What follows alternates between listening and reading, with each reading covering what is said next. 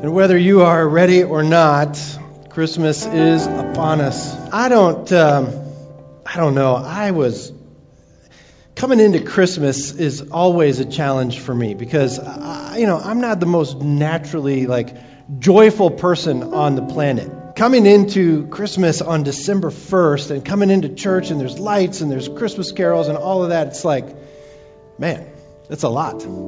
Uh, so we are particularly excited about Christmas. I, I don't know, maybe you saw on the news that over the course of the, um, of the holiday uh, weekend, something like $7 billion was spent on between Thanksgiving and the end of business on Good Friday. I mean, not Good Friday, Black Friday. $7 billion. That's unbelievable to me. What a hassle that is. How many of you we're in that crowd of people on Black Friday. How many? Be bold. I see that hand. All right. A couple of you guys. Fantastic. Well, the weeks leading up to Christmas are always very stressful uh, for me. I don't know if that is true for you, but Christmas gets complicated. I don't know if it's because I work in the ministry or because I have small children or what it is, but Christmas is overly complicated for me at times. There's this heightened expectation of finding the perfect gift and surprising people with that perfect gift, which I have not mastered the art of surprising people with things they exactly want. I can go to the store and buy what you tell me to buy, and I can surprise you with a gift, but when you combine the two, it becomes a challenge for me. And then there's this influx of family that gets out of control. If you come from a divorce situation like me, you're trying to decide which house do you go to, whose home are you going to be with this year, where are you going to be next year, who's there for Thanksgiving. There's always people coming in and out of your house that you really don't like that much.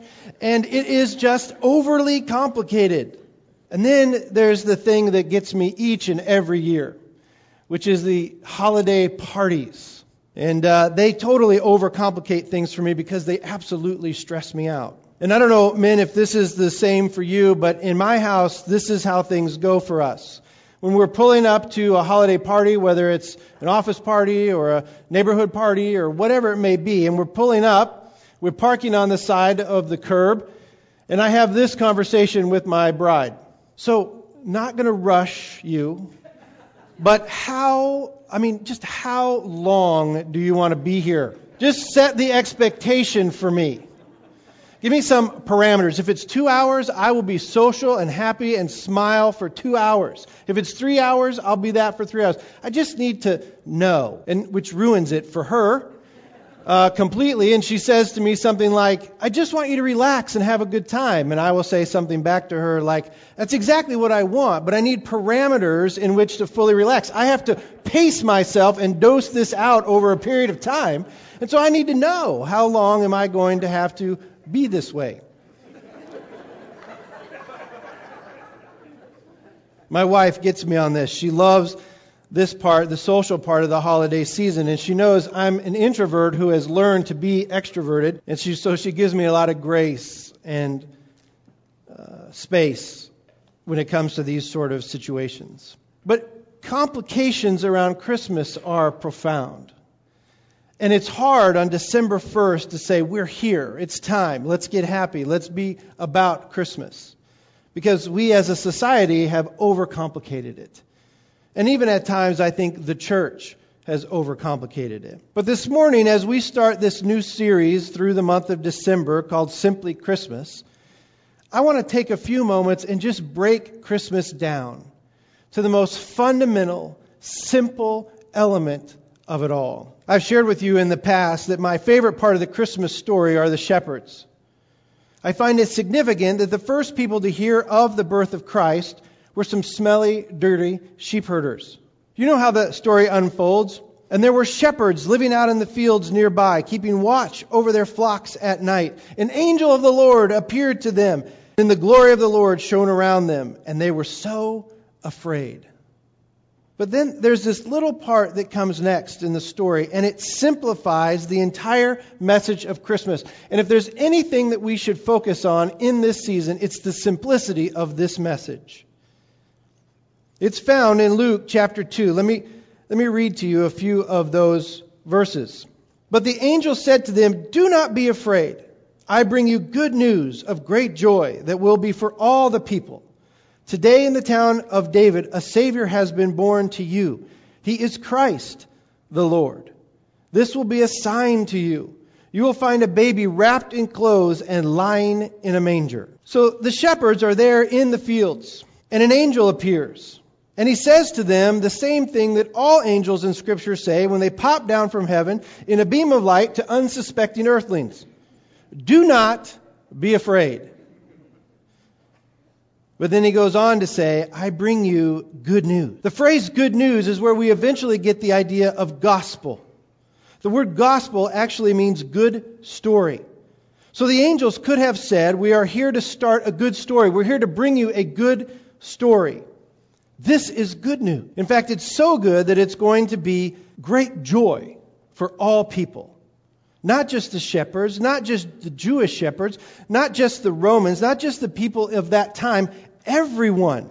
Today in the town of David, a Savior has been born to you. To you. So, what I want to do this morning as we jump into this fantastic holiday season is explain to you why the angels could say, This is good news.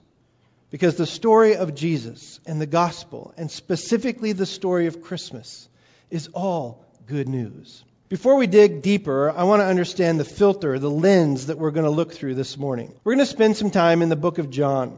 Maybe you've heard of John, St. John. He was one of the followers of Jesus, so close that when Jesus knew he was going to die, he asked John to take care of his mother. Now, you and I have friends, and then there are close friends, and then, then there are those people in our lives that we would say, I'm going to entrust you with a member of my family.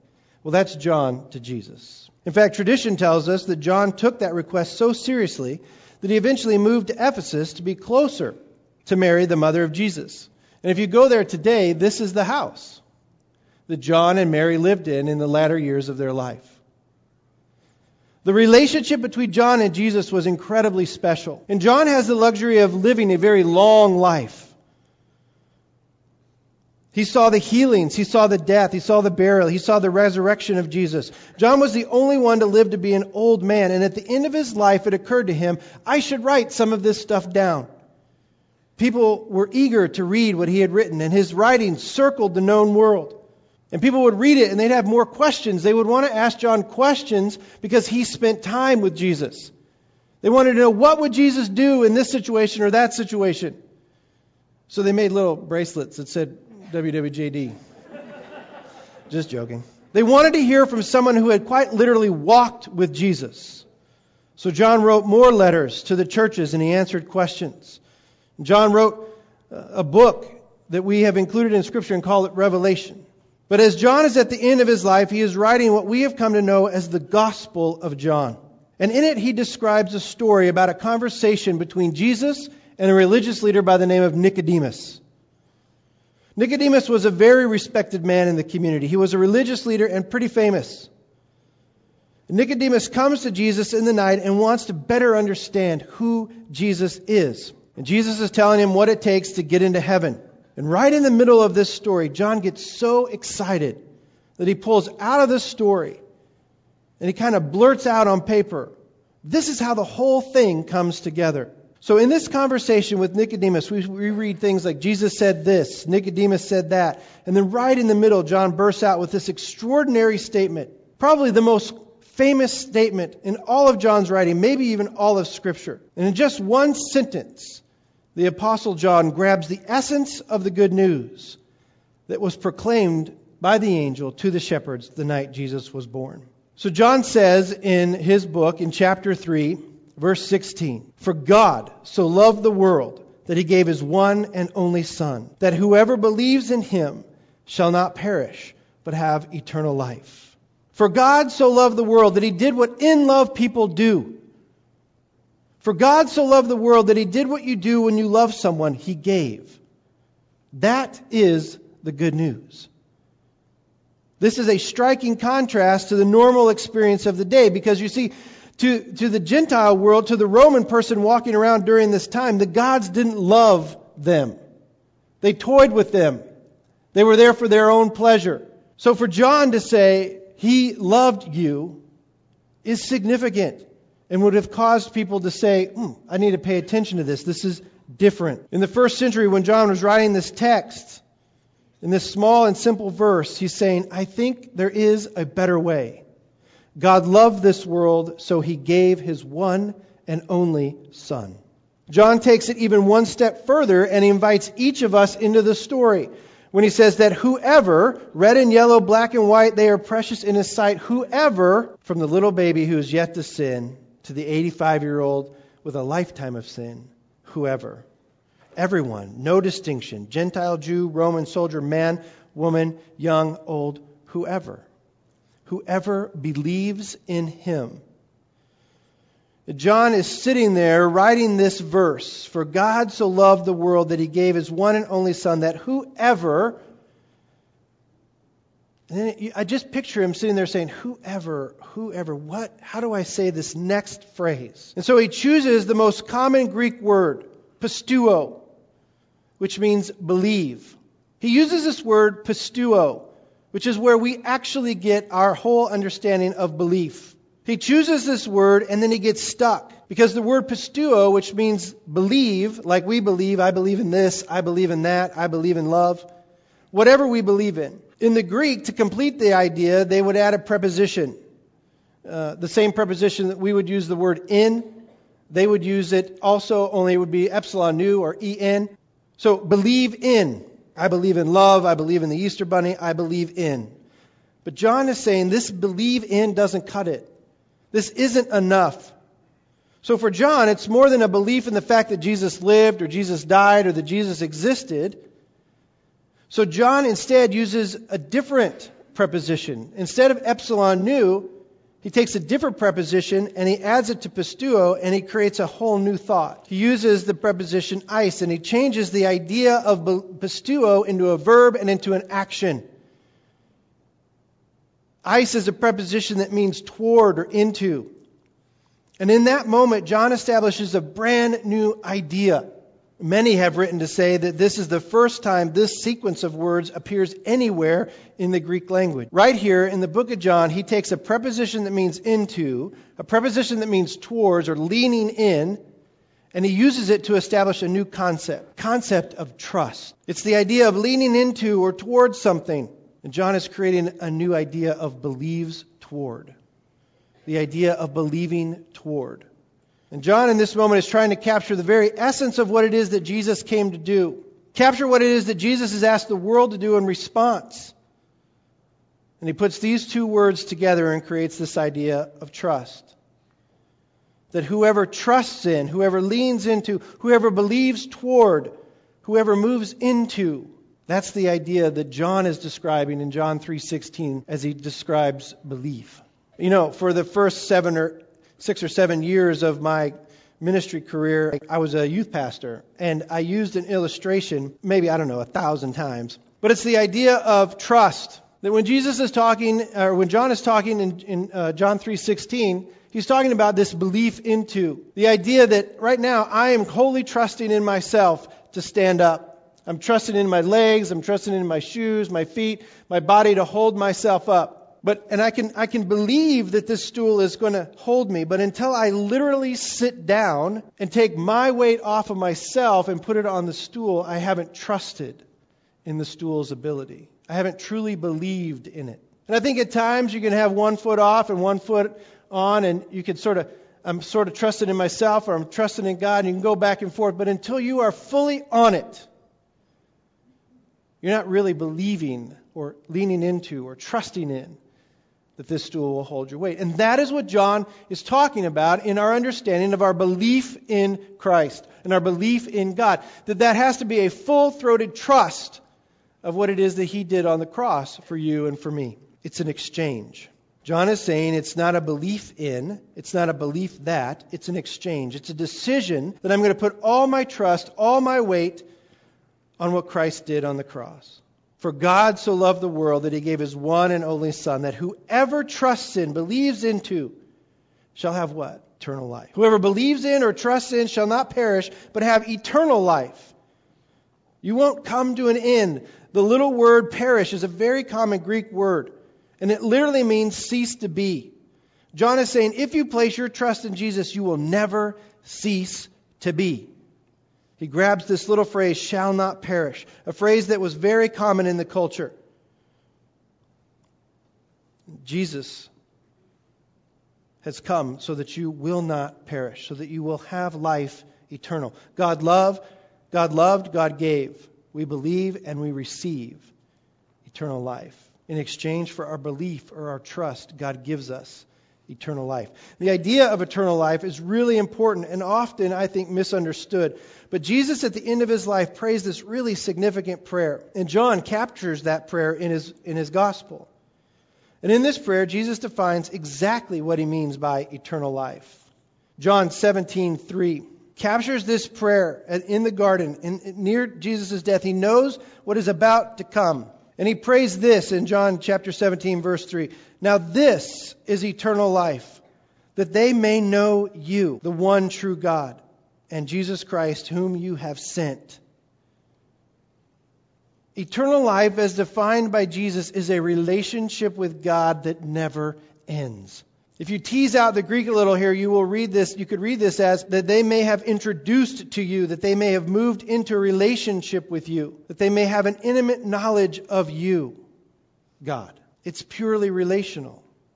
John is saying, I want to give all of humankind knowledge of and a relationship with my Father. That is the good news. In John, in, in earlier in John, in John 1, uh, verse 12, he puts it this way Yet to all who, who did receive him, to those who believed in his name, he gave the right to become children of God. Children born not of natural descent, nor of human decision or a husband's will, but born of God. You see, yet to all who did receive him. What do you mean by receive him? To those who believe in his name. What does it mean to believe in his name? To, it means to receive him. How do we receive him? You become, you believe in his name. Believing is receiving, and receiving is about becoming a child of God. God loved, God gave, we believe, we receive. Now, John follows up verse 16 of chapter 3 with an often overlooked verse. Uh, it's verse 17. Comes right after John 3:16. It's amazing how that works out. For God did not send his son into the world to condemn the world, but to save the world through him. Whoever believes in him is not condemned, but whoever does not believe stands condemned already, because they have not believed in the name of God, God's one and only Son. You see, the good news that was proclaimed in that field to those shepherds. We've come to bring you good news. That good news is found right there in John 3:16. God did what God does. God who loves you loves me, sent his Son, his one and only Son, that whosoever believes, that whosoever puts their entire trust in him, will have an eternal relationship with God the Father. He didn't do that. He did not come to condemn.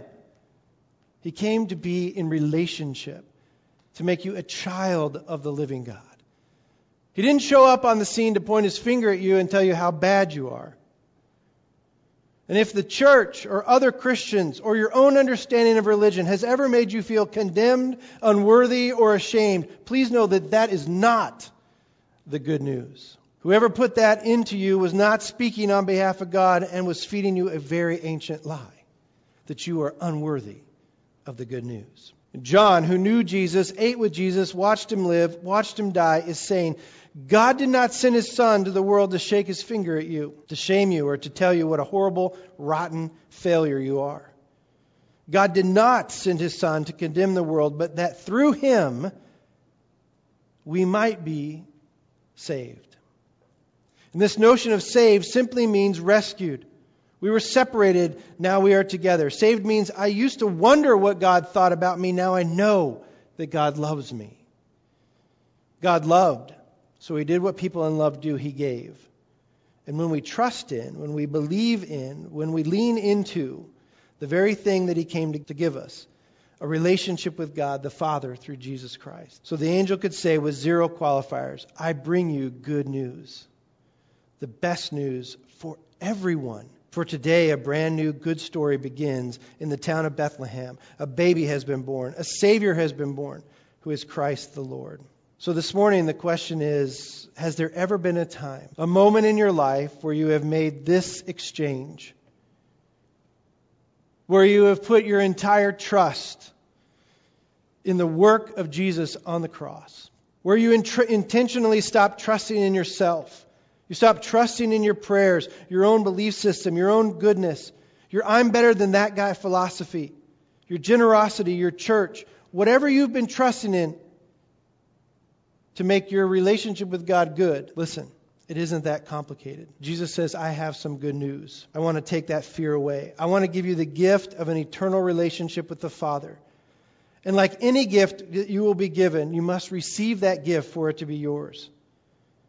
You must put your full weight on Jesus. And in a moment, I'm going to give us an opportunity to respond to that because I can't, I can't imagine a better thing to do on December 1st than to say, Jesus, God, I put my whole trust in you. And maybe for some of you, today will be the first time that you'll have an opportunity to do that. But maybe for others in this room, you have been living your life having made that decision at one point, but you've got up off the stool and you've begun to lead your life trusting in you and not fully trusting in God. And so I'm going to give you an opportunity as well to repent from that and find yourself on December 1st at the beginning of this fantastic holiday season saying, I'm going to put my trust 100% in God. Now, that may feel risky. That may feel overwhelming. But here's what I want you to do. Nobody is here to talk you into believing and nobody can make you believe. But here's what I want you to know. If a year from now, or five years from now, or 10 years from now, or 80 years from now, something happens, something begins to rattle around in you, and you begin to doubt your own disbelief. If you ever begin to have questions about your unbelief, if you begin to reconsider, maybe there's something to that idea of good news. I have great news for you. No matter when, no matter who, when you believe in God, He's there for you. And then whenever you choose to believe in Him, He will give you what He has come to give you, which is eternal life. But please know that if you say no to that, you're not saying no to religion, you're not saying no to church, you're saying no to this idea of the good news. You're, you're, you're saying no to the good story, the gospel, which is that God loved and He gave. You need to believe, and then you can receive eternal life. That's the message of Christmas. That's the message of the gospel. And that's the simplicity of church. So, in just a moment, I'm going to ask us to bow our heads. And there's nothing sort of magical about the prayer, but it's a conversation with God. And in that moment, I'm going to give you some time to, to contemplate this idea of the good story, this idea of the good news. And then I'm going to pray a simple prayer. And if this morning you'd like to say, for the first time, I'm going to believe in God. I'm going to lean into, I'm going to put all my trust in Him. Then we can do that. If this morning you want to say, listen, I have made that decision, but for, for a long time, I've been living on my own trust, trust in myself, my own ability to provide, my own ability to survive, then I'm going to give you an opportunity to pray a prayer of repentance for that as well. But this is your moment to receive the gift of relationship, to become a child of God, and to have eternal life. So let's pray. You just take a moment in the stillness and the quietness of this place, and um, and you you you listen for God's leading in your life.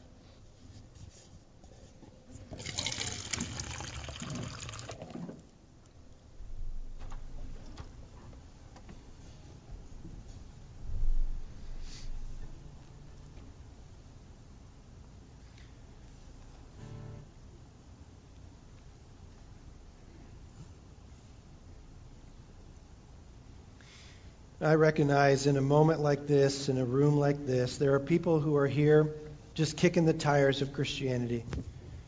You're saying, this kind of sounds intri- intriguing to me, but I don't know if I believe. Then there are others of you who have who've been here for a while, but you've, you're just not quite sure yet. You believe in it, but you're not sure you can fully trust it. And then there are some of you who have been a believer for a long time but currently you're not trusting in fully trusting in what it is that He has come to do. So I'm going to pray. And if today is your first day, repeat this prayer quietly to yourself. Father, I want to fully trust you. This Christmas, I want this to be about my relationship with you. I want to be your child. Forgive me for the sin that has crept into my life, for my lack of belief. Fill my life, be my friend. Let me follow you. And this morning, if you are among that crowd that have said, you know what?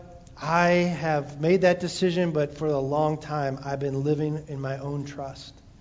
Then just repeat this prayer with me Father, forgive me for stepping off the stool. Forgive me for trying to make my own way. Please forgive me and help me to trust you each and every day. Give me the courage and the strength to live my life trusting you. Father, I pray for each person in this room that as we begin this holiday season and the craziness and the busyness of that is all around us, that we would remember the central message of Christmas, which is that you came as a baby to redeem the world. The good news, the gospel. So this morning, if that prayer was a part of your life, I'm going to ask you just with, with your heads down and your eyes closed, I'm going to ask you just to raise your hand. Prayed that prayer of repentance, thank you. Thank you. Prayed that prayer for the first, thank you. Prayed that prayer for the first time, thanks. That you're going to walk out of this place different for having been here this morning. You're going to start this holiday season new, fresh, and in a trusting relationship with God. Thank you. Father, I thank you for these hands and for the decisions that they represent. It's in your name that we pray. Amen. Can you clap for those people that just raised their hand? That's pretty great. So if you raised your hand this morning, please know that I'm going to be praying for you because um, there's a lot of strength and a lot of courage that needs to come your way, and so I'm going to be praying for that.